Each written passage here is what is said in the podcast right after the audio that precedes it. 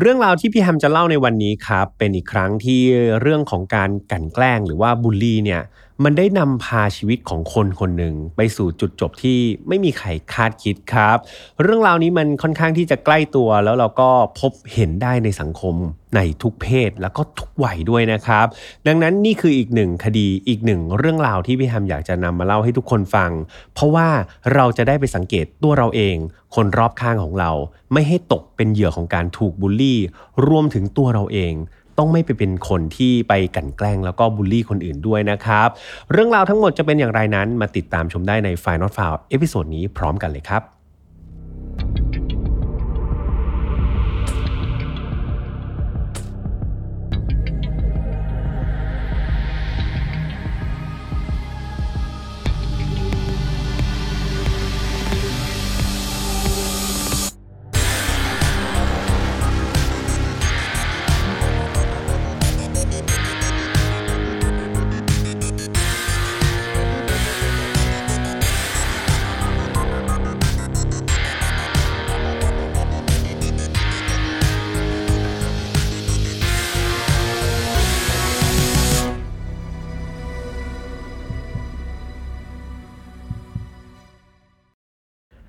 สวัสดีครับ ยินดีต้อนรับเข้าสู่ Final f a r Podcast ครับ วันนี้คุณอยู่กับผมแฮมทัชพลเช่นเคยนะครับ เรามากันในเดือนธันวาคมแล้วนะครับ ถ้าเกิดเทปนี้ไม่ได้ถูกเลื่อนคิวอะไรออกไป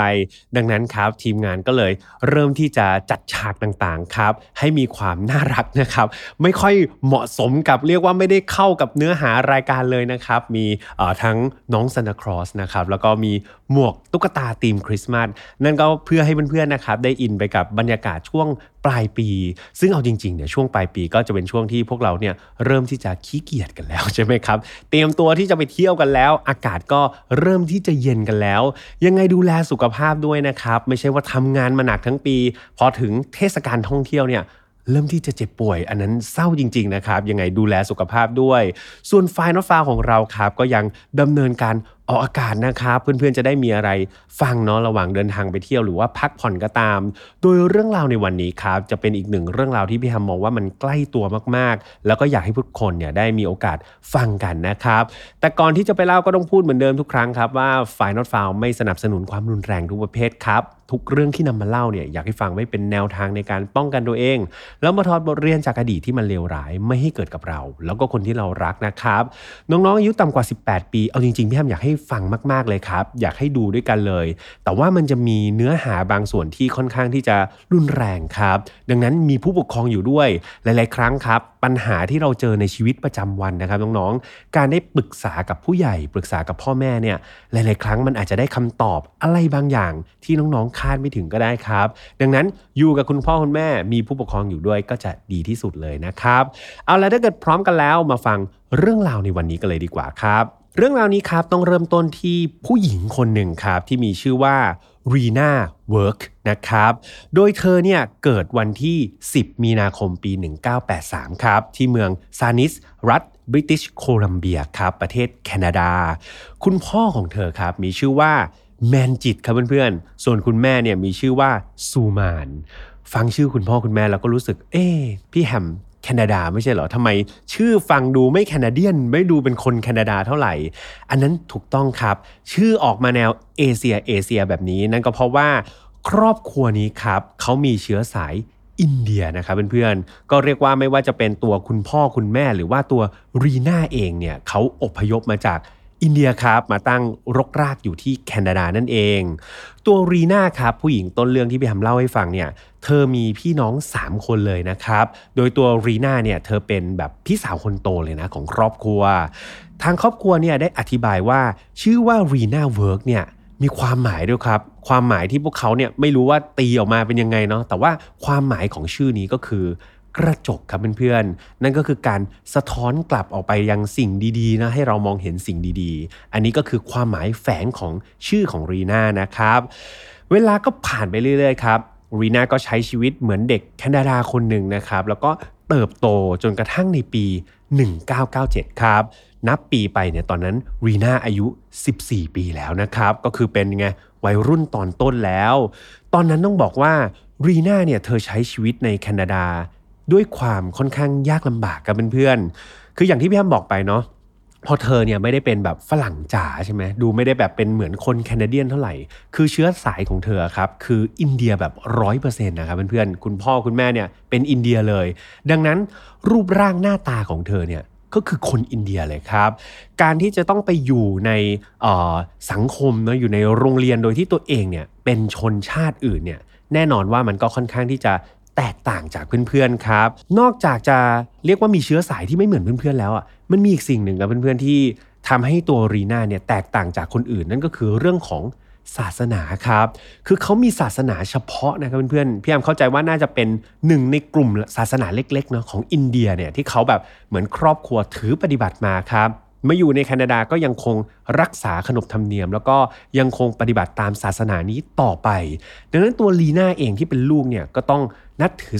ศาสนาตามพ่อแม่เนาะอันนี้ก็เป็นเรื่องปกติ แต่ว่าศาสนาที่ว่าเนี่ยมันไม่ใช่ศาสนาที่แบบแมสครับหรือว่าศาสนาส่วนใหญ่ในแคนาดา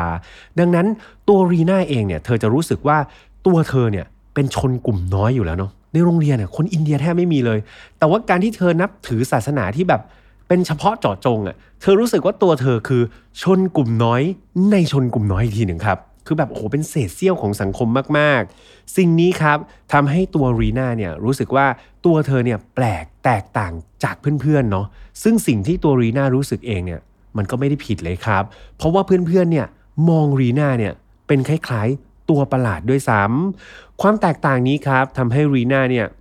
ต้องใช้คำว่าแทบไม่มีเพื่อนเลยครับเพื่อนๆ เธอถูกมองว่าเป็นแบบพวกคนประหลาดเป็นพวกนอกรีดด้วยซ้ำไป แม้ว่าตัวรีน่าเองเนี่ยไม่ใช่ว่าเธอไม่พยายามนะครับ เธอเองพยายามอย่างหนักเลยครับ ที่จะปรับตัวเองพยายามที่จะเข้าหาเพื่อนๆแบบเก็ตเด็กแก๊งให้ได้นะพยายามที่จะมีกลุ่มเพื่อนให้ได้ แต่สุดท้ายมันไม่เป็นผลครับ ดูเหมือนกลุ่มเพื่อนเนี่ยจะพยายามแบบกันเธอออกเนาะแล้วก็ไม่อยากที่จะมีปฏิสัมพันธ์กับเธอ จากความแตกต่างกับเพื่อนๆ เริ่มจากการไม่มีใครคบหาก่อน ไม่มีเพื่อนก่อน มันไม่ค่อยๆ แปลเปลี่ยนสถานการณ์ให้มันเลวร้ายมากยิ่งขึ้น นั่นก็คือจากตัวประหลาดที่ไม่มีใครคบหา เริ่มเปลี่ยนกลายมาเป็นเป้าหมายในการถูกกันแกล้งแทนครับ วันเวลาผ่านไปพร้อมกับความทุกข์ทรมานของรีน่าครับ ยิ่งเธอพยายามเข้าหาเพื่อนมากเท่าไหร่ คราวนี้นอกจากจะโดนเพิกเฉยแล้วเนี่ย เธอยังถูกกันแกล้งกลับมาด้วย เธอถูกกันแกล้งสารพัดครับ และด้วยความที่เป็นเด็กอายุ 14 นะเพื่อนๆ การถูกกันแกล้งทางร่างกายเนี่ยก็หนักแล้วเนาะแต่สิ่งเหล่านี้มันกระทบเข้าไปในจิตใจของรีนาเป็นอย่างหนักเลยครับ ตัวเธอนี่ถูกล้อเลียนทุกวัน โดยเฉพาะตัวรีนาเองอะครับ เธอก็เป็นคนที่แบบมีน้ำหนักค่อนข้างเยอะนิดนึงนะครับ ก็มีรูปร่างท้วม ดังนั้นเธอก็จะโดนจุดนี้ครับ โดนเพื่อนๆ แก๊งอันพานปากไม่ดีเนี่ยคอยล้อเลียนเธออยู่ตลอดเวลาครับ หลายครั้งเนี่ยก็จะมีเพื่อนแอบเอาพวกหมากฝรั่งเนาะไปโยนใส่ผม ซึ่งแหมเพื่อนๆผู้หญิงหลายๆคนที่จะรู้เลยใช่ไหมครับว่าหมากฝรั่งไปติดผมเนี่ยแบบโหแกะยากครับบางทีต้องตัดผมนั้นทิ้งเลยรีน่าเธอโดนแบบนั้นครับ ความทุกข์ทรมานเหล่านี้ครับเพื่อนๆมันก็ค่อยๆ เข้าไปเกาะกินจิตใจของรีน่าวันละเล็กวันละน้อยครับ จนเธอรู้สึกว่าเธอเริ่มที่จะอยาก หลีกหนีจากโลกของความเป็นจริง สิ่งนี้ครับเริ่มส่งผลต่อพฤติกรรมโดยตรงของรีน่านะครับ เธอเนี่ยหนีออกจากบ้านหลายต่อหลายครั้งเลย รู้ไหมครับว่าทำไมเธอถึงหนีออกจากบ้าน คือเธอเนี่ยไม่อยากไปโรงเรียนครับคือถ้ากลับบ้านไปเนี่ยเดี๋ยวคุณพ่อคุณแม่ก็จะพาเธอไปโรงเรียนอีก เธอสู้ออกไปนอนตามสวนสาธารณะ ออกไปอยู่ข้างนอกทั้งคืนดีกว่า เพื่อจะหลบเลี่ยงการไปโรงเรียนครับ ฟังแล้วมันเป็นอะไรที่น่าเจ็บปวดเนาะที่เด็กอายุน้อยขนาดเนี้ย ต้องหนีกระเสือกกระสนครับ ขนาดนั้นเลย เพียงเพราะสิ่งที่เธอเนี่ยไม่ได้เป็นแบบเป็นต้นตอของปัญหาด้วยซ้ำหากเพื่อนๆเนี่ยมองว่าการถูกรังแกจากเพื่อนๆในโรงเรียนแล้วเนี่ยสำหรับตัวรีน่าเนาะที่เป็นผู้หญิงอายุ 14 เพียงลำพังเนี่ยจะเป็นสิ่งสิ่งเดียวที่เธอเจ็บปวดในชีวิตเนี่ยเพื่อนๆอาจจะคิดผิดครับ การถูกบูลลี่ที่โรงเรียนเนี่ยมันเป็นเพียงแค่หนึ่งในความเจ็บปวดของรีน่าเพราะว่าศาสนาครับเพื่อนๆ จำศาสนาที่พี่ทำว่าได้ไหมศาสนาที่ครอบครัวเนี่ยนำมาจากอินเดียเนี่ยมาประพฤติปฏิบัติที่แคนาดาด้วยเนี่ยต้องบอกว่ามันมีกฎอยู่ข้อหนึ่งครับ กฎของศาสนานี้ที่ถูกแบบระบุไว้อย่างเคร่งครัดก็คือ คุณห้ามเฉลิมฉลองกับทุกเทศกาลครับ ดังนั้นไม่ว่าจะเป็นปีใหม่คริสต์มาสแบบนี้เนาะหรือแม้แต่วันเกิดเนี่ยทางศาสนาบอกเลยว่าห้ามเฉลิมฉลองนะครับ ดังนั้นตัวรีน่าเองเนี่ยเธอรู้สึกแบบ เธอเศร้าอะครับเพื่อนๆ เธอเศร้าใจมากๆกับทุกๆ ครั้งที่เธอเติบโตขึ้น เด็กๆ พอไปโรงเรียนนะครับเพื่อนๆ ช่วงปีใหม่เขาเป็นไง เตรียมฉลองคริสต์มาสกลับจากคริสต์มาสมาก็มาเล่าโหคุณพ่อคุณแม่เนี่ยให้ของขวัญฉันอย่างงู้น ให้ของขวัญฉันอย่างนี้ มีความสุขครับ แต่รีน่าเธอไม่เคยสัมผัสเลยครับ ไม่เคยได้อยู่ในเทศกาลคริสต์มาสเทศกาลปีใหม่หรือเทศกาลสำคัญอะไรเลย และอีกหนึ่งอย่างที่มันเจ็บปวดมากๆก็คือ วันเกิดของเธอครับ 14 ปีที่ผ่านมาเนี่ยรีน่าไม่เคยได้ฉลองวันเกิดของตัวเองเลย สักครั้งเดียวครับซ้ำร้ายเนี่ยตัวเธอยังถูกห้ามไม่ให้ไปร่วมงานฉลองวันเกิดของคนอื่นด้วย คิดแล้วมันน่าเจ็บปวดครับ หลายๆคนไปร่วมเป่าเค้กด้วยกันได้ของขวัญกัน แต่ตัวรีน่าเธอต้องอดทนครับ มองอยู่ห่างๆเพราะว่ากฎระเบียบของศาสนาเนี่ยไม่ให้เธอปฏิบัติ ทั้งๆทที่ในจิตใจของเธอครับเพื่อนๆรีน่าเพียงแค่อยากจะ เป่าเทียนวันเกิดสักครั้งหนึ่งในชีวิตเท่านั้นเองครับ นอกจากเรื่องของการเฉลิมฉลองแล้วครับเพื่อนๆยังมีอีกสิ่งหนึ่งเนาะที่วัยรุ่นผู้หญิงหลายๆคนเนี่ยใฝ่ฝันนั่นก็คือเรื่องของความรักครับรีน่าเองเนี่ยเธอก็อยากจะเป็นใครสักคนหนึ่งเป็นผู้หญิงสักคนหนึ่งผู้หญิงธรรมดาธรรมดาที่จะมีใครรักเธอนะครับ มีคู่รักมีคู่เดทเหมือนกับเพื่อนๆหลาย ๆ คน คือเด็กอายุ 14เนี่ยหลายๆคน เด็กฝรั่งก็เริ่มที่จะมีแฟนแล้ว มีคนมาจีบอะไรอย่างนี้ แต่ว่ารีน่านี่ต้องบอกว่าห่างไกลกับสิ่งนั้นครับ ไม่ต้องหวังให้คนมาจีบอะครับเพื่อนๆ แค่เพื่อนเนี่ยเธอยังแทบไม่มีเลยครับ เธอคือเป้าของการถูกบูลลี่ ดังนั้นความฝันในการที่จะมีคนรักของรีน่าเนี่ย มันแทบจะถูกแบบพับปิดกล่องเอาไว้เป็นแบบในลิ้นชักลึกๆ เลยด้วยซ้ำคิดแล้วมันก็เป็นอะไรที่น่าเจ็บปวดมากๆสำหรับวัยรุ่นคนหนึ่งนะครับ แต่ตัวรีน่าเองเธอก็พยายามอดทนครับ เธอก็อดทนใช้ชีวิตแบบนี้ไปเรื่อยๆ จนกระทั่งวันหนึ่งครับ เธอได้ไปพบกับใครบางคนที่จะเปลี่ยนชีวิตของเธอไปตลอดการครับ คือในวันหนึ่งขณะที่รีน่าตอนนั้นเธอก็ออกไปเดินเตะเตร่เนาะนอกบ้านคนเดียว บังเอิญเธอไปเจอกลุ่มวัยรุ่นกลุ่มหนึ่งครับ กลุ่มวัยรุ่นกลุ่มนั้นก็กำลังสูบบุหรี่กันอยู่เลยนะ อยู่ที่สวนสาธารณะ ตอนนั้นรีน่าเนี่ยเธอไปสะดุดตากับเด็กวัยรุ่นในกลุ่มคนหนึ่งครับ ซึ่งดูแล้วเด็กวัยรุ่นคนนั้นเนี่ย น่าจะอายุเนี่ยใกล้ๆเคียงกับเธอเนาะแต่ว่าเด็กวัยรุ่นคนนี้เป็นผู้หญิงนะครับ เด็กวัยรุ่นสาวคนนั้นมีชื่อว่านิโคลคุกครับ คือนิโคเนี่ยเป็นผู้หญิงแบบผมบอลนะ ดูหน้าตาน่ารักครับ คือเธอก็เป็นหนึ่งในเด็กที่แบบไม่ค่อยรักการเรียนนะครับเพื่อนๆ ก็ออกมารวมกลุ่มกับเพื่อนๆที่อื่นนะเนาะแล้วก็มาสูบบุหรี่กันไปเที่ยวเตะๆกัน หลายๆครั้งเนี่ย นอกจากจะมาสูบบุหรี่กับเที่ยวเตะๆแล้วเนี่ย พวกเขายังไปทำอาชญากรรมแบบเล็ก ๆ น้อย ๆ ด้วยครับ เช่นการลักขโมยของใหญ่สุดก็คือไปลักขโมยรถยนต์เลยนะครับ รวมถึงมีเรื่องของยาเสพติดเข้ามาด้วย ในตอนนั้นเนี่ยเหมือนรีน่าเองเนี่ยเธอมองไปที่กลุ่มวัยรุ่นกลุ่มนั้น แล้วเธอมีความรู้สึกแบบพิเศษครับ เธอรู้สึกว่าเธอโดนดึงดูดเข้าไปนะเธอแบบไม่รู้อะไรบอกอะแต่เธอรู้สึกว่าเธออยากเข้าไปหากลุ่มกลุ่มนั้นครับ เธอรู้สึกว่ากลุ่มกลุ่มนั้นเนี่ย อาจจะเป็นเพื่อนกลุ่มเดียวของเธอก็ได้ อาจจะเป็นความรู้สึกแบบปลอดภัยครับ ปลอดภัยซะยิ่งกว่าบ้านอีก ท่านใดนั้นครับรีนาก็เลยตัดสินใจเดินเข้าไปทำความรู้จักกับคนในกลุ่ม แต่การที่จะเข้าไปอยู่ในกลุ่มนั้นได้ครับ แน่นอนว่าตัวรีนาก็เป็นไงต้องปรับตัวให้เข้ากับคนในกลุ่มเชกเช่นเดียวกันใช่ไหมครับ ดังนั้นตัวรีน่าเองเนี่ยจากการที่เธอจะแบบตั้งใจเรียนไปโรงเรียนเนี่ย ตอนนี้เธอเริ่มที่จะ ตั้งใจเที่ยวแล้วครับ ไปเที่ยวกับกลุ่มนี้บ่อยขึ้น พยายามแบบไปไหนไปด้วยและทำตามในทุกสิ่งที่พวกเขาทำแน่นอนว่าพ่อแม่รีน่ามารู้ก็เป็นไงไม่พอใจใช่ไหมครับ ยิ่งตัวเองเคร่งศาสนาขนาดนี้ ลูกไม่ไปเรียนมัวแต่อยู่กับแก๊งอันดพานเนี่ยโหไม่พอใจเป็นอย่างมากครับรีน่าจากเด็กที่เคยเป็นเด็กว่านอนสอนง่ายเป็นเด็กดี ตอนนี้กลายเป็นเด็กที่ไม่สนใจเรียนครับ แล้วก็คือที่สำคัญพ่อแม่จับได้ด้วยครับว่ารีน่าเนี่ยเธอกำลังเสพกัญชาครับ ซึ่งมันเป็นสิ่งที่พ่อแม่เนี่ยรับไม่ได้ ไม่เพียงเท่านั้นครับ ตอนนี้รีน่ากลายเป็นคนที่ aggressive ครับเพื่อนๆ เป็นคนที่แบบโหปากกล้าเลยครับกับพ่อแม่ คือเดิมทีเนี่ยก็เป็นเด็กเรียบร้อยอย่างที่พี่แฮมบอกนะ ตอนนี้คือพ่อแม่พูดอะไรมานี่สวนเลยครับด่ากลับเลยครับ เรียกว่ากลายเป็นคนก้าวร้าวอย่างที่ไม่เคยเป็นมาก่อน แม้ว่าคุณพ่ออย่างแมนจิต แล้วก็คุณแม่อย่างซูมานเนี่ยพยายามที่จะเตือนนะปรับวิธีเตือนใหม่แบบเฮ้ยลูกแบบคิดใหม่ทำใหม่แต่สุดท้ายมันไม่เป็นผลครับ ดูเหมือนรีน่าเนี่ยเธออยากจะใช้ชีวิตแบบที่เธอเป็นตอนนี้มากกว่า ซึ่งถ้าเรามองในมุมรีน่านะครับเพื่อนๆ สิ่งสิ่งนี้ความรู้สึกนี้ มันอาจจะเป็นครั้งแรกในชีวิตของเธอเลยก็ได้ครับ มันเป็นความรู้สึกแรกที่เธอถูกยอมรับนะครับ และแน่นอนว่าคนที่อดทนมาทั้งชีวิตอะ่ะพออยู่ๆได้รับการยอมรับเข้าไปในกลุ่ม มันก็คงยากเหมือนกันครับ ที่จะทำใจให้สูญเสียมันไป คราวนี้ครับการที่เข้าไปอยู่ในกลุ่มอันดาพานี่แน่นอนว่าโหพฤติกรรมรีน่านี่ก็รุนแรงมากขึ้นเรื่อยๆครับ และดูเหมือนว่าเธอเนี่ยจะไปไกลกว่าวัยรุ่นหัวขบถทั่ว ๆ ไปด้วยซ้ำ เพราะว่ามีวันหนึ่งครับเพื่อนๆรีน่าเนี่ยเธอได้เข้าไปรายงานต่อหน่วยงานสวัสดิการเด็กครับ โดยเธอเนี่ยบอกกับเจ้าหน้าที่นะเธออ้างว่า เธอถูกมารจิต พ่อแท้ๆของตัวเองเนี่ยลวนลามทางเพศครับ คือต้องบอกว่าสิ่งนี้มันสร้างความตกใจให้กับตัวครอบครัวของรีน่าเป็นอย่างมากครับ คือทั้งคุณพ่อคุณแม่นี่ตกใจมาก แล้วก็คนที่รู้จักครอบครัวเนี้ก็ตกใจเป็นอย่างมาก แน่นอนว่าพวกเขาออกมาปฏิเสธโดยทันทีครับ ซูมานกับแมนจิตเนี่ยเชื่อสนิทใจเลยนะว่า สิ่งที่รีน่าทำเนี่ยมันต้องเกิดจากการยุยงของเพื่อนแก๊งอันดพานอย่างแน่นอน หลาย ๆ คนฟังมาถึงตรงนี้ก็งงใช่ไหมว่า เอ้ยทำไม อยู่ ๆ รีน่าต้องไปใส่ร้ายคุณพ่อคุณแม่ตัวเองว่า เฮ้ยเนี่ยพ่อมาลวนลามตัวเอง เหตุผลก็เพราะว่าในยุคนั้นครับ วัยรุ่นที่แบบเกเรเกเรหลาย ๆ คนเนี่ย พยายามที่จะร้องเรียนคุณพ่อคุณแม่ของตัวเอง พอร้องเรียนเสร็จแล้วเป็นไง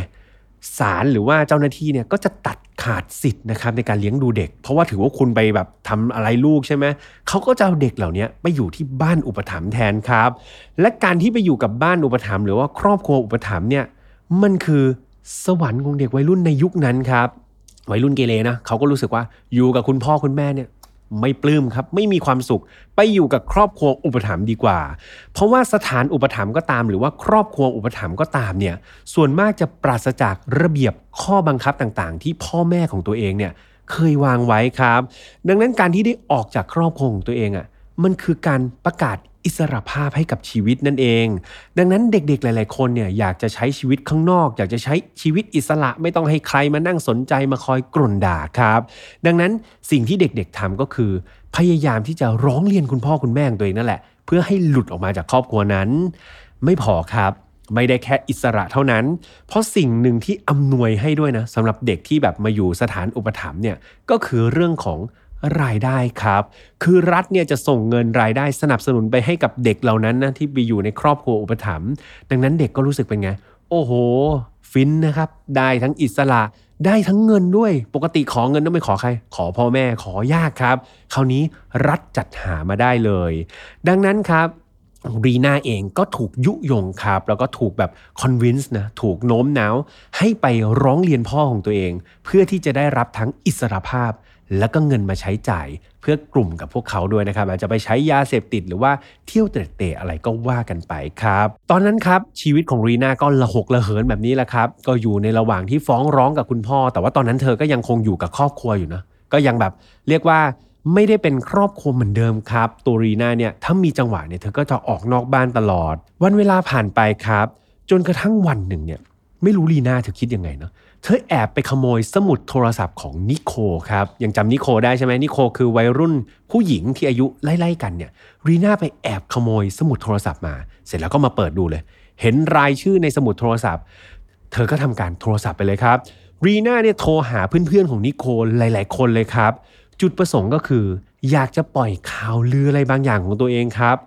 คือพูดง่ายๆครับเพื่อนๆตัวเองเนี่ยพอเวลาอยู่ในกลุ่มเนี่ยมันอาจจะไม่เด่นใช่ไหม รู้สึกว่าไม่มีสตอรี่ไม่มีเรื่องราวเธออยากให้ตัวเธอเนี่ยเด่นดัง แล้วก็เป็นที่จดจำมากขึ้นครับ ดังนั้นจำเป็นจะต้องปล่อยข่าวลือให้ตัวเองครับ ไปสร้างข่าวต่างๆ นานา นอกจากไปปล่อยข่าวลือให้ตัวเองแบบดูเด่นดูดีในกลุ่มแล้วเนี่ย ตัวเธอเองยังพยายามที่จะโทรไปหาวัยรุ่นผู้ชายคนหนึ่งครับ โทรไปซ้ำแล้วซ้ำอีก นั่นก็เพื่อที่จะจีบผู้ชายคนนี้ครับ ชวนเข้ามาออกเดท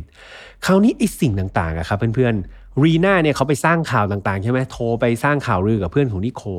ข่าวเนี่ยพบปากต่อปากเนี่ยเป็นไงครับ มันเริ่มผิดเพี้ยนครับ จาก 1 กลายเป็น 2 จาก 2 กลายเป็น 3 เรื่องราวมันบิดเบี้ยวผิดเพี้ยนกันไปหมด ผิดเพี้ยนถึงขนาดที่ว่า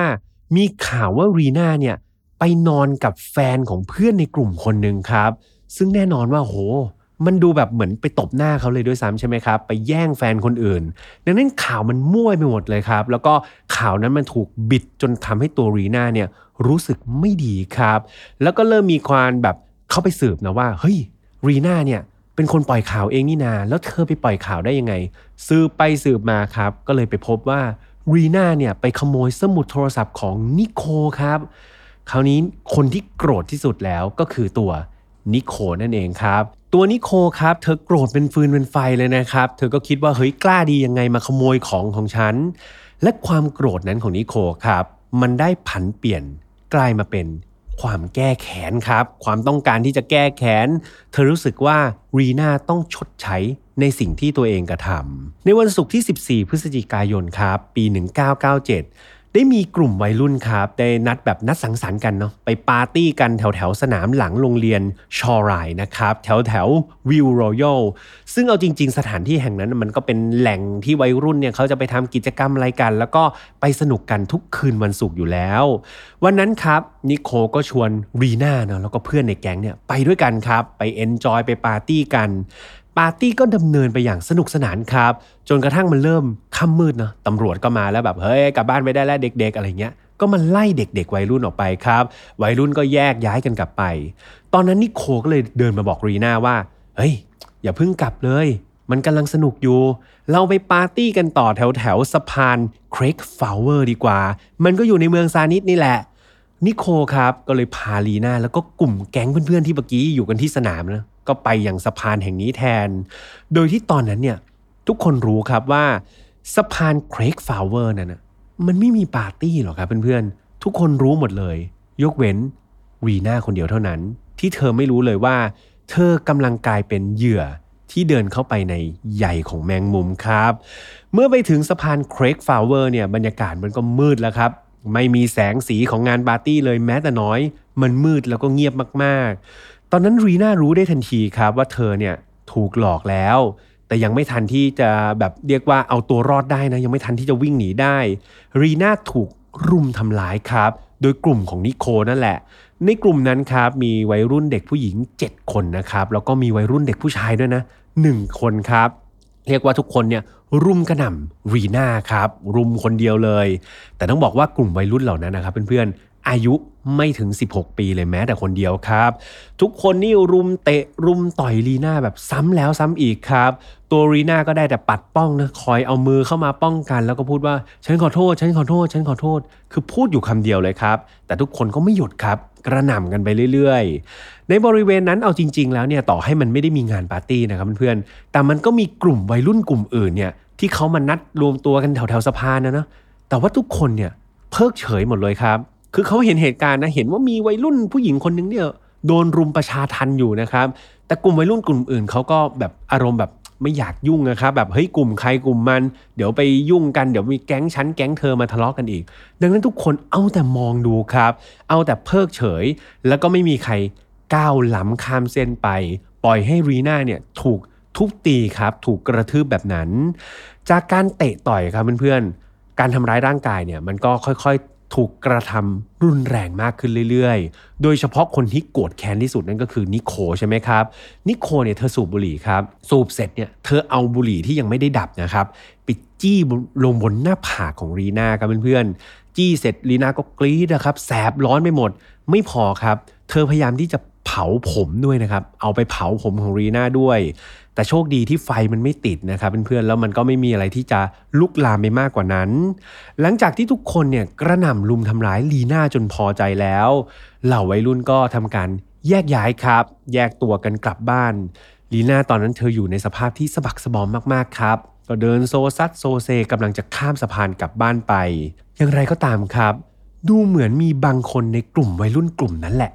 รู้สึกว่ามันยังไม่หนำใจกับเพื่อนๆ รู้สึกว่าเขายังอยากจะใส่ต่อ ยังอยากจะระบายใส่รีน่าต่อไป ในขณะที่รีน่าครับ เดินก็แทบจะทรงตัวไม่ได้แล้ว ตอนนั้นได้มีวัยรุ่นสองคนครับ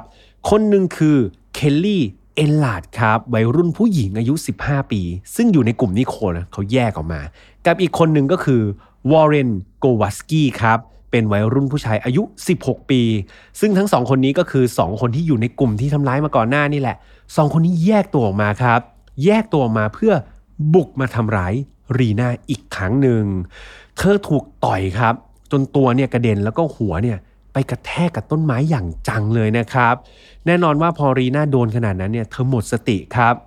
พอหมดสติไปก็สองคนนี้ครับก็หิ้วปีกไปเลยเนาะ เหมือนยังไม่หนำใจครับหิ้วปีกจะเอาไปทรมานต่อ พวกเขาลากรีน่าไปยังบริเวณริมแม่น้ำครับ แล้วก็เริ่มที่จะกดหัวรีน่าลงไปในน้ำตอนนั้นรีน่าที่หมดสติเนี่ยพอโดนกดน้ำเนี่ยเหมือนเธอฟื้นคืนสติขึ้นมาครับ แล้วก็พยายามแบบดิ้นรนนะให้ร่างหัวของเธอเนี่ยหลุดออกพ้นน้ำออกมาให้ได้ แล้วก็หายใจแบบเฮือกใหญ่เข้าไป แล้วก็ถูกกดลงมาอีกครับ แต่ว่าตัวรีน่าตอนนั้นเธอบอบช้ำมากๆครับเพื่อนๆ เธอโดนรุมซะขนาดนั้นเนาะ แล้วก็แบบสารพัดสารเพที่เธอผ่านมา ประกอบกับวัยรุ่นสองคนครับ คนหนึงเป็นผู้ชายด้วยช่วยกันกดหัวเธอ แน่นอนว่าสุดท้ายต่อให้ดิ้นทุรนทุรายแค่ไหน เธอก็สู้ไม่ไหวครับ จนกระทั่งลมหายใจสุดท้ายของรีน่าก็ได้จมหายลงไปในสายน้ำครับเพื่อนๆ สุดท้ายรีน่าจมน้ำเสียชีวิตครับ ผ่านไปไม่นานครับ แน่นอนว่าคนที่เป็นห่วงรีน่ามากที่สุดก็คือ ครอบครัวของเธอครับ ครอบครัวของเธอเข้าไปรายงานนะครับว่ารีน่าเนี่ยไม่กลับบ้านครับ แล้วเจ้าหน้าที่ตำรวจก็รับเรื่องเข้ามาเนาะแล้วก็ช่วยกันกระจายตัวเนี่ยตามหารีน่าพวกเขาใช้เวลาตามหาตัวรีน่านานถึง 8 วันครับโอ้โหทั้งทั้งนี้เหตุการณ์มันค่อนข้างจะมีพยานเยอะขนาดนั้น แต่ใช้เวลาถึง 8 วัน ในที่สุดร่างของรีน่าเนี่ย ในสภาพที่เกือบเกือบเปื่อยนะครับก็ถูกค้นพบโดยเจ้าหน้าที่ประดาน้ำครับ ร่างของเธอถูกนำไปตรวจสอบครับ แล้วก็ผลการชนสูตรเนี่ยก็รายงานความเสียหายที่ถูกพบมากมายตามร่างกายของรีน่านะครับ ไม่ว่าจะเป็นการถูกทุบตีหลายต่อหลายครั้งรอยฟกช้ำดำเขียวแทบจะทั่วร่างกายเลยครับ โดยเฉพาะบริเวณศีรษะกับหน้าท้องเนี่ยเยอะสุดๆครับ เจ้าหน้าที่ชันสูตรเนี่ยเขาพูดออกมาประโยคนึงซึ่งพี่แฮมรู้สึกว่ามันน่าเศร้าเหมือนกันเนาะ คือเจ้าหน้าที่บอกว่า ผลการชันสูตรเนี่ยมันก็บอกแล้วว่ามันมีน้ำในปอด ดังนั้นสาเหตุการเสียชีวิตเนี่ยก็คือการจมน้ำใช่ไหมครับ อันนั้นคือว่ากันไปตามผลการชันสูตร แต่เอาจริง ๆ แล้วเนี่ยเจ้าหน้าที่ชันสูตรเขาบอกเลยนะว่า ต่อให้ไม่ถูกกดจมน้ำเนี่ยยังไงซะด้วยพิษบาดแผลที่ร้ายแรงขนาดเนี้ยรีน่าก็ไม่น่ารอดอยู่ดีครับ ดังนั้นมันแสดงให้เห็นเลยนะครับว่า เธอนี่ต้องบอบช้ำก่อนเสียชีวิตมากขนาดไหน เจ้าหน้าที่ตำรวจครับ จ้าหน้าที่สืบสวนได้มีการเชิญผู้ที่อยู่ในเหตุการณ์วันนั้นครับรวมถึงกลุ่มวัยรุ่นของนิโคเนี่ยเข้ามาสอบปากคำด้วยนะครับ โดยพยานส่วนใหญ่เนี่ยก็ยินดีนะที่จะให้ข้อมูลกับเจ้าหน้าที่ตำรวจเพื่อแลกกับความผิดครับ ก็คือขอลดความผิด หลาย ๆ คนเนี่ยก็ได้ถูกผันตัวไปเป็นพยานนะพวกกลุ่มวัยรุ่นที่เขาไม่ได้ทำร้ายด้วยเนี่ยก็อะรอดพ้นความผิดแลกไปครับ กับแบบ ความผิดอาจจะเป็นการเพิกเฉยต่อคนอื่นที่ถูกทำร้ายประมาณนี้ก็เปลี่ยนตัวมาเป็นพยานแล้วก็ให้ข้อมูลแทน การสืบสวนสอบสวนก็ดำเนินไปเรื่อยๆครับจนกระทั่งในเดือนกุมภาพันธ์ปี 1998 ผลก็ออกมาครับเพื่อน วัยรุ่นหญิง 6 คนนะครับ ที่ร่วมกันโจมตีรีน่าในวันนั้น ถูกดำเนินคดีในศาลเยาวชนครับ โดยปกปิดตัวตนของทุกคนเนาะเนื่องจากยังเป็นเยาวชนอยู่ โดยมีวัยรุ่น 3 คนครับ ได้รับสารภาพนะครับ ในข้อหาทำร้ายร่างกายจนได้รับบาดเจ็บสาหัส ส่วนอีก 3 คนเนี่ยก็ไม่ยอมรับสารภาพออกมาครับ แต่ทั้งหมดเนี่ยก็ถูกตัดสินในข้อหาเดียวกัน ส่วนอีก 2 คนครับคือ 6 คนเนี่ยเขาไม่ได้แบบเป็นพวกแบบมาทำให้รีน่าเสียชีวิตเนาะแต่ 2 คนวัยรุ่น 2 คนหลังเนี่ยที่แยกตัวออกมาครับ มาทำร้ายรีน่าจนเสียชีวิตนั่นก็คือ 1 คือเคลลี่เอลลาดใช่ไหมวัยรุ่นผู้หญิง กับวัยรุ่นผู้ชายคนหนึ่งก็คือวอร์เรนโกวัสกี้สองคนนี้ครับ ถือว่าทำผิดร้ายแรง และทั้งคู่ต้องถูกดำเนินคดี ก่อนที่จะถูกตั้งข้อหาหนักครับ นั่นก็คือข้อหา ฆาตกรรมนะครับเพื่อนๆ คือต้องบอกว่ากฎหมายที่นั้นค่อนข้างรุนแรงครับ คือต่อให้ทั้งคู่นี่ยังเป็นเยาวชนอยู่ แต่ลักษณะของอาชญากรรมเนี่ยที่เขาก่อขึ้นเนี่ยมันรุนแรงมากๆ ดังนั้นทั้งสองคนได้ถูกนำตัวไปพิจารณาคดีแบบผู้ใหญ่นะครับพี่แอมขอเล่าพื้นฐานสั้น ๆ ของเด็กวัยรุ่นสองคนนี้ให้เพื่อนๆฟังนิดหนึ่งจะได้คิดภาพตามเนาะมาที่วัยรุ่นผู้ชายก่อน วัยรุ่นผู้ชายที่ชื่อว่าวอร์เรนโกวัสกี้คนนี้ เขาเป็นเด็กผู้ชายที่เติบโตมาในครอบครัวที่ค่อนข้างยากลำบากครับ คุณแม่ของเขานี่ติดเหล้าอย่างหนัก แล้วก็ไม่ค่อยจะมีเวลามาสนใจวอร์เรนสักเท่าไหร่ ในขณะที่พ่อเนี่ยก็หนีออกจากบ้านไปเลยเนาะ ดังนั้นครับตัวเขาเองเนี่ยต้องบอกว่าใช้ชีวิตโดยแทบไม่มีใครเหลียวแลเลยด้วยซ้ำดังนั้นในช่วงที่เกิดเหตุเนี่ยต้องบอกว่าวอร์เรนเนี่ยไม่ได้อยู่ที่บ้านกับคุณแม่ครับ แต่เขาเนี่ยก็แบบไปอยู่บ้านเพื่อนคนนู้นทีไปอยู่บ้านเพื่อนคนนี้ที เรียกว่าเป็นคนแบบไร้ที่อยู่ด้วยซ้ำการดำเนินคดีของวอร์เรนเนี่ยสิ้นสุดลงในเดือนมิถุนายนปี 1999 นะครับ โดยวอร์เรนเนี่ยต่อให้เป็นเยาวชนนะครับเพื่อนๆ แต่เขาถูกพิพากษาตัดสินว่ามีความผิดฐานฆาตกรรม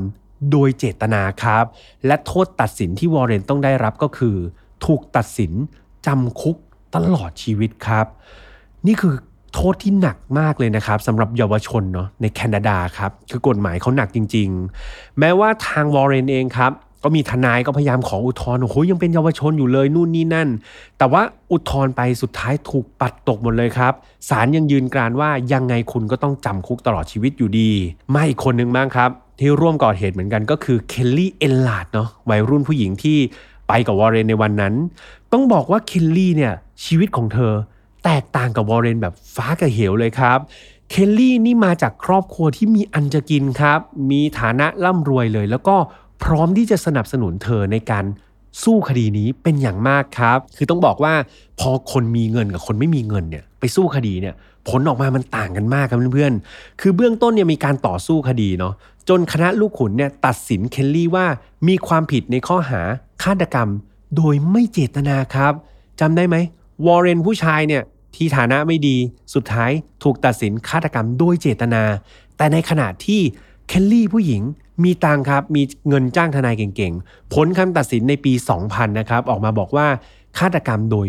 ไม่เจตนาครับ แน่นอนว่าพอผลการตัดสินแบบเฮ้ยทำเหมือนกันน่ะทำร่วมกันทำไมคนหนึ่งโดนหนัก คนหนึ่งโดนเบา แน่นอนว่ากระแสสังคมมันตีกลับแบบรุนแรงมากๆครับ แล้วก็ถูกตั้งคำถามเนาะศาลกระบวนการยุติธรรมต่างๆเนี่ยถูกตั้งคำถามครับว่าคุณเนี่ยเอ็นเอียงหรือเปล่า คุณยุติธรรมดีจริงหรือเปล่าครับ ดังนั้นครับ ศาลกระบวนการพิจารณาคดีเนี่ยก็ต้องเอาคำตัดสินมาทบทวนใหม่ แล้วก็มีการต่อสู้ในคดีของเคลลี่นะครับอย่างต่อเนื่อง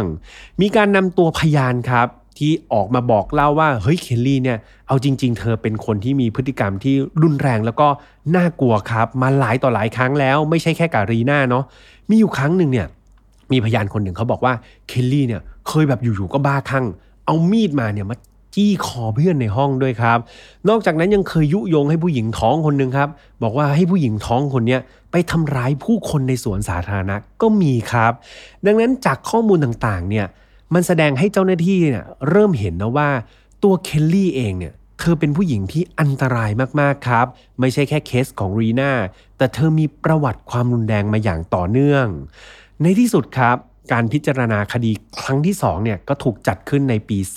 2004 ในครั้งนั้นเนี่ยเคลลี่มาเหมือนเดิมเลยครับ น่าจะคุยกับทนายมา ยืนกรานเลยนะว่าตัวเองบริสุทธิ์ไม่เกี่ยวข้อง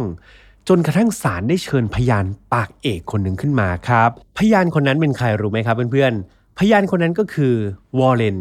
กูวัสกี้ครับวัยรุ่นผู้ชายคนหนึ่งที่ไปร่วมก่อคดีกับเคลลี่นั่นเอง ตัววอร์เรนเนี่ยออกมาเล่าครับ เรื่องราวที่เกิดขึ้นในคืนนั้นอย่างละเอียดยิบเลยครับ ซึ่งมันก็มีน้ำหนักแล้วก็ชัดเจนมากพอที่จะเอาความผิดเคลลี่ได้ สิ่งที่ทำให้วอร์เรนเนี่ยยอมออกมาเป็นพยานเนาะแล้วก็พูดอย่างหมดเปลือกเลย เหตุผลก็เพราะว่าตัววอร์เรนเนี่ยเขารู้สึกผิดจริง ๆ ครับ ตลอดเวลาที่วอร์เรนเนี่ยเขาต้องไปรับโทษจำคุกอยู่เนี่ยเขาพยายามที่จะติดต่อครอบครัวของรีน่าหลายต่อหลายครั้งครับ เขาอยากจะขอโทษครับ อยากจะขอแบบพูดกล่าวขอโทษด้วยตัวเองกับคุณพ่อคุณแม่ของรีน่าและในวันหนึ่งครับ เขาก็ได้เจอกับคุณพ่อคุณแม่ของรีน่าจริง ๆ โดยเขาเนี่ยเข้าไปแบบกอดนะครับแล้วก็ขอโทษคุณพ่อคุณแม่ทั้งน้ำตาเลย ซึ่งสุดท้ายทางคุณพ่อคุณแม่ของรีน่าเองเนี่ย ก็ให้อภัยครับ ให้อภัยกับสิ่งที่วอร์เรนเนี่ยทำผิดพลาดไป ทางซูมานแล้วก็แมนจิตครับ ได้เคยออกมาให้สัมภาษณ์นะครับว่า เอาจริงๆเนี่ยพวกเขาก็โกรธเนาะแต่ว่าการที่เขาเลือกที่จะให้อภัยคนที่ทำความผิดเนี่ยอย่างน้อยๆ มันก็ทำให้ความโกรธในจิตใจของเขาเนี่ยมันลดลงได้ครับ ดังนั้นมันไม่ใช่เรื่องง่ายเลยที่จะให้อภัย แต่เขาเลือกที่จะชนะใจตัวเองครับ แล้วก็เลือกที่จะให้อภัยผู้ที่กระทำความผิด ทั้งคู่ครับแสดงความรู้สึกให้อภัยต่อกันและกันนะครับ รวมถึงตัวซูมานกับแมนจิตเนี่ยยังแสดงความจริงใจโดยการเป็นหนึ่งในคนที่ช่วยผลักดันการขอทันบนให้กับวอร์เรนด้วยครับ ทั้งทั้งที่วอร์เรนเนี่ยทำกับลูกสาวเขาขนาดนั้นเนาะแต่ว่าซูมานกับแมนจิตเนี่ยให้อภัยอย่างแท้จริงครับ พยายามช่วยนะครับ ช่วยทำเรื่องเนี่ยส่งขออุทธรณ์ให้ด้วย และมันก็เป็นผลจริง ๆ ครับ หลังจากผ่านไป 6 ปี ในปี 2010 เนี่ย วอร์เรนได้รับทัณฑ์บนสำเร็จจริง ๆ ครับเพื่อนๆ กลับมาที่ตัว เอ้ ของเราเลยนะครับ นั่นก็คือเคลลี่เนาะแน่นอนว่าพอได้รับข้อมูลจากพยานปากเอกอย่างวอร์เรนเนี่ยทำให้เธอก็ดิ้นไม่หลุดนะครับ ต่อให้มีทนายเก่งแค่ไหน สุดท้ายศาลก็ตัดสินให้เคลลี่มีความผิดฆาตกรรมโดยเจตนาครับ แล้วก็ต้องได้รับโทษเท่ากันเลย นั่นก็คือจำคุกตลอดชีวิตครับ แต่ถึงกระนั้นเนี่ยต้องบอกว่าเคลลี่นี่ไม่เหมือนวอร์เรนอีกแล้วครับ อาจจะเป็นเพราะว่าเธอมาจากครอบครัวที่ร่ำรวย แล้วก็ได้รับการ spoil มาเยอะหรือเปล่าพี่ยมก็ไม่แน่ใจเนาะแต่เธอไม่รู้สึกผิดเลยครับ เธอรู้สึกว่าตัวเธอเนี่ยผิดอะไรทำไมเธอต้องมารับโทษขนาดนี้ เธอยังคงพูดกับนักโทษคนอื่นๆ ในคุกครับ ว่าเธอเนี่ยเป็นผู้บริสุทธิ์นะ เธอถูกใส่ร้าย นอกจากนี้ครับ ระหว่างที่อยู่ในคุกเนี่ย เธอเป็นนักโทษแบบห่างไกลกับนักโทษชั้นดีครับ อาจจะต้องใช้คำว่าเป็นนักโทษชั้นเลวเลยก็ว่าได้ เธอแอบเสพยาครับ แอบฝ่าฝืนกฎของเรือนจำเนี่ยแทบตลอดเวลาเลยเนาะด้วยความที่มีเงินครับ เธอก็ใช้เงินเนี่ยในการแบบเส้นสายนะเอายาเสพติดมาเสพ ตัวเคลลี่เองครับ เธอได้เปลี่ยนชื่อของตัวเองด้วยนะครับ ในขณะที่อยู่ในคุก เธอได้เปลี่ยนชื่อเป็นเคอรี่ซิมครับ ก่อนที่ในปี 2016 เนี่ย เคอรี่หรือว่าเคลลี่คนเดิมเนี่ยก็ได้ให้กำเนิดบุตรนะครับ ในระหว่างการเยี่ยมสมรสหรือว่า conjugal visit นะครับ กับคนรักที่เป็นอดีตนักโทษเหมือนกัน คือการเยี่ยมสมรสนะครับเพื่อนๆ มันก็คือการอนุญาตนะครับ ให้คู่สมรสเนี่ยสามารถมีระยะเวลาอยู่ร่วมกันเป็นการส่วนตัวได้ โดยที่พวกเขายังแบบ ยังอยู่ในเรียกว่าการจองจำอยู่เนาะโดยในระหว่างนั้นเนี่ยในกรณีที่เป็นคู่รักกันครับ ก็จะอนุญาตให้นักโทษเนี่ยสามารถมีเพศสัมพันธ์กับคู่รักด้วยได้นะครับนั่นแหละก็ทำให้เคลลี่เนี่ยเธอแบบท้องในคุกนะแล้วก็คลอดลูกในคุกเลย และในอีก 4 ปีต่อมาครับเคลลี่ตอนนั้นกลายเป็นผู้หญิงอายุ 30 แบบปลายๆแล้วเนาะเธอก็ได้ให้กำเนิด ลูกคนที่2ครับกับแฟนหนุ่มคนเดิมก็ใช้วิธีการเดิมนั่นแหละครับ เป็นการเข้าไปเยี่ยมชั่วข่าว แล้วก็มีเพศสัมพันธ์จนกระทั่งตั้งท้องกัน แต่มันก็น่าเศร้าครับที่เธอเนี่ยเป็นคุณแม่นะเป็นคุณแม่ที่มีลูกถึงสองคน แต่เธอไม่มีโอกาสเลยครับ ที่จะได้ออกมาเลี้ยงลูกของตัวเอง เพราะว่าตามโทษแล้วเนี่ยเธอต้องรับโทษจำคุกตลอดชีวิตครับ และโดยพฤติกรรมต่างๆเนี่ยถ้าเคลลี่ยังเป็นแบบนี้นะพี่แฮมว่าท่าทางก็หมดโอกาสครับ ที่จะได้ถูกลดโทษแล้วก็ออกมาใช้ชีวิตเป็นคุณแม่ได้ ปิดท้ายกันด้วยเรื่องของเหยื่อกันบ้างครับ นั่นก็คือมานจิตกับสุมานครับเขาเนี่ยได้นำความโศกเศร้าในการสูญเสียลูกสาวมาเป็นพลังในการขับเคลื่อนสังคมครับเพื่อนๆ พวกเขาเนี่ยช่วยกันต่อสู้นะแล้วก็รณรงค์ให้สร้างความตระหนักรู้ในสาธารณะครับ เกี่ยวกับการถูกกันแกล้ง การเป็นเหยื่อการบูลลี่นะครับแล้วก็ความรุนแรงในวัยรุ่น พวกเขาเนี่ยพยายามที่จะผลักดันครับ ผลักดันทางบริติชโคลัมเบียนะครับให้ออกโครงการเกี่ยวกับการต่อต้านการกันแกล้งในโรงเรียนมาหลายต่อหลายโครงการครับ นอกจากนี้พวกเขายังออกไปให้บรรยายให้ความรู้กับคนอีกหลากหลายพันคนนะครับ เพื่อให้ทุกคนเนี่ยเล็งเห็นนะว่าการกันแกล้งกันเนี่ยมันไม่ใช่เรื่องหล่อเล่นจริง ๆ ครับ สุดท้ายครับ คุณแมนจิตนะคนที่เป็นคุณพ่อได้ออกหนังสือด้วยนะครับเพื่อนๆหนังสือชื่อว่า Rena A Father Story ครับในปี 2008 ซึ่งบอกเล่าเรื่องราวต่างๆ ที่รีนาต้องพบเจอครับ และคดีนี้ครับก็ปิดตัวลงไปอย่างน่าเศร้าอีกเช่นเคยนะครับ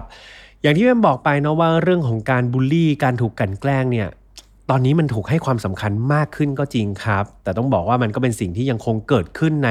ทุกภาคส่วนเนาะแล้วก็ในแทบทุก เสี้ยวมุมของสังคมเลยก็ว่าได้ ไม่ว่าจะเป็นเด็กเล็ก ๆ อย่างอนุบาล เด็กประถม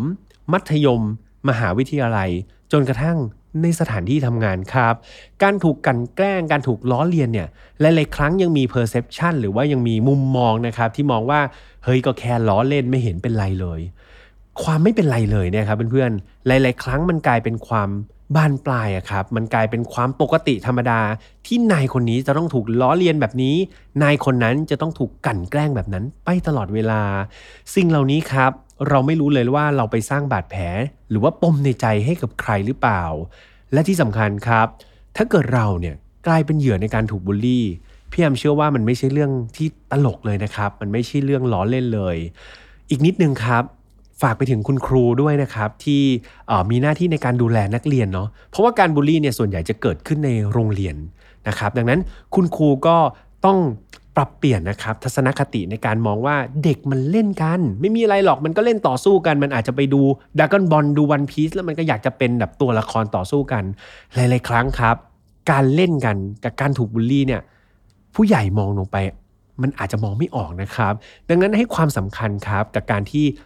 เกิดความรุนแรงนะครับในโรงเรียนไม่ว่าจะโรงเรียนไหนก็ตาม ดังนั้นคุณครูก็จะเป็นเกราะชั้นที่ 1 ให้กับเด็กๆได้ครับ ส่วนกรอีกชั้นหนึ่งก็คือคุณพ่อคุณแม่ครับ ผู้ปกครองสังเกตลูกครับ ลูกกลับมาก็ถามหน่อยเฮ้ยวันนี้สนุกไหมลูกเล่นอะไรกันมาทำอะไรหรือเปล่า โดนอะไรมาหรือเปล่า อย่างน้อยๆครับ คุณพ่อคุณแม่สอดส่องเป็นหูเป็นตา ทั้งในแง่มุมที่ลูกของเราอาจจะเป็นเหยื่อนะครับ หรือว่าลูกของเราอาจจะไปทำให้ใครเนี่ยเป็นเหยื่อ มันไม่สมควรทั้งนั้นครับ เรามีหน้าที่ต้องสั่งสอนเขาให้เป็นคนดีในสังคม ยังไงพี่ฮัมฝากเรื่องราวนี้ไว้เป็นคติเตือนใจกับทุกคนที่ได้ฟังด้วยนะครับสำหรับไฟนอตฟาวครับเราอากาศแบบนี้ทุกวันอังคารนะครับ ทางช่องของ Mission to Pluto เหมือนเดิม ไม่ว่าจะเป็น YouTube Spotify SoundCloud Podbean Apple Podcast ครับ นอกจากนี้เรายังมีแฟนเพจด้วยนะครับ Mission to Pluto ครับก็ฝากไปกดไลค์กดแชร์นะครับแล้วก็ไปคอมเมนต์พูดคุยกันได้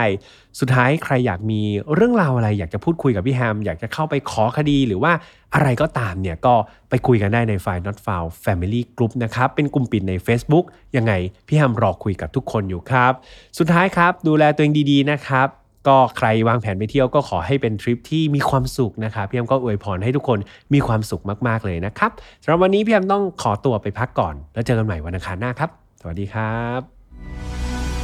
Mission to Pluto Podcast let's get out of your orbit พบกับเรื่องราวที่คุณอาจจะหาไม่เจอ แต่เราเจอใน f i n a l f i l e Podcast